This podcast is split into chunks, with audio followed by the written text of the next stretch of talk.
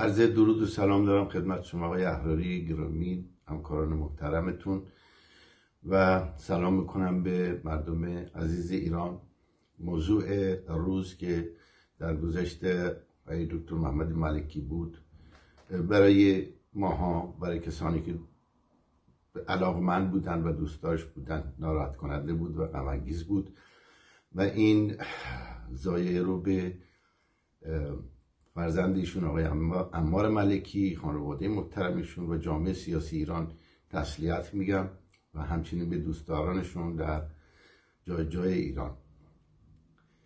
شخصیت آقای دکتر محمد ملکی در جامعه جامعه سیاسی ایران و همچنین در جامعه کشور قابل پذیرش بود، قابل احترام بود و در نزد افکار عمومی یه ویژگی خاص شخصیتی و اخلاقی که داشت پذیرفته شده بود و قابل حرمتگذاری بود. آقای ملکی رو من در زندان اوین دیدار کردم، برخلاف قاعده که و در زندگی روزمره باشون دیدار داشتم، ولی در زندان اوین بند سیصد و پنجاه من ایشون رو دیدم. در پایان سال هزار و سیصد و هشتاد و هشت بود، یعنی درست زمانی که جنبش سبز در حال جوشش بود و بعد از اولین دیدار در اتاقی که ایشون حضور داشتن، خب تعداد دیگری از زندانیان هم بودن، از جمله آقای زیدآبادی و دبیرکل حزب کارگزاران، نمایندگانشون، مشاور مخصوص آقای رفسنجانی، همه اونها در اون دوره دستگیر شده بودن به دلیل همون جنبشی که در کشور رخ داده بود و حالا دلایل خاص خودش رو داشت. بعد از اون تقریبا هر روز من و دکتر ملکی با همدیگه نشستی داشتیم، صحبت میکردیم در همون اتاق ایشون و اگر روزی نمیرفتم پیک میفرستاد و در واقع میخواست که من برم خدمتش و روزی هم که من میبایستی میرفتم به درمانگاه و بهداری زندان، ایشون هم بودن که چند نفر دیگه هم بودیم که میبایستی تا درمانگاه رو بریم، یک در مسیر راه یک سربالایی داشت که ایشون نمیتونست حرکت بکنه، یعنی خیلی سخت بود برایشون و من ازشون خواستم که ایشون رو در واقع روی کولم بذارم و بریم مسیر رو بریم بالا و این کار انجام دادم. بعد هم روزهای بعد ایشون هفته سه بار به درمانگاه مراجعه میکردم. من بهشون گفتم که من بیام هر دفعه که تشریف میبرید بیام کمک بکنم، که گفتن نه، خوشبختانه انسان زیاد هستند و اون تیکه که نمیتونست به فلواقع بره رو دیگران کمک میکردن و ایشون رو میرسوندن به درمانگاه. ویژگی خاص شخصیتی ایشون به نظر من بسیار جالب بود. انسانی بود که خیلی زود جذبش میشدید و انسانی بود بسیار دموکرات و خیلی ویژگی هایی داشت که به نظر من کمتر افراد سیاسی دارن. تفکرش برای آزادی و دموکراسی در واقع به نوعی بی انتها بود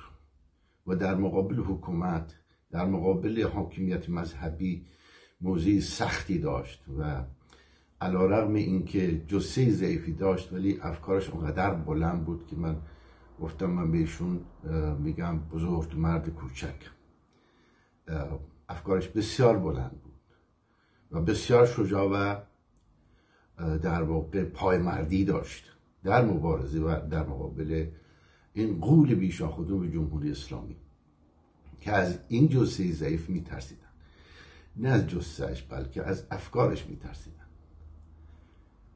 در روندهای بعدی که من از زندان اومدم و ایشون هم البته بعدا مرخص شدن، تماس تلفنی من باشون گرفتم. بعد از کشور خارج شدم به خاطر بیماری هم که داشتم، حالا به هر دلیلی، و تماس تلفنی گرفتم که خیلی سخت بود، خیلی سخت بود و گفتن که میتونید پیامتون رو بدید به عمار عمار ملکی فرزندشون. برسید اون چیزی که تأثیراتی که ایشون بر جامعه گذاشته بود ایجاد شهامت بود، چون بقیه نیروهایی که در سطح تهران حداقل من بتونم بگم حضور داشتن به تأثیر از ایشون اون شهامت رو در برخورد با جمهوری اسلامی پیدا کردن. ضمن اینکه جامعه زن ایرانی هم در واقع شهامت نشون داد و مبارزان زن سیاسی ما در داخل کشور در کنار آقای دکتر ملکی در واقع رشد بسیار زیادی کردن در نحوه برخورد و ایستادگی و مقاومت. این خاطری که من داشتم واقعا میگم به عنوان یکی از اعضای جامعه سیاسی ایران به ندرت چنین شخصیت هایی رو ما داریم که در میدان مبارزه با صدق و صداقت و شفافیت حضور پیدا بکنن و با قدرت هم بجنگن. خیلی لازمه که یک فردی در زندگی سیاسی خودش صادق باشه، ضمن صداقت فداکاری که میکنه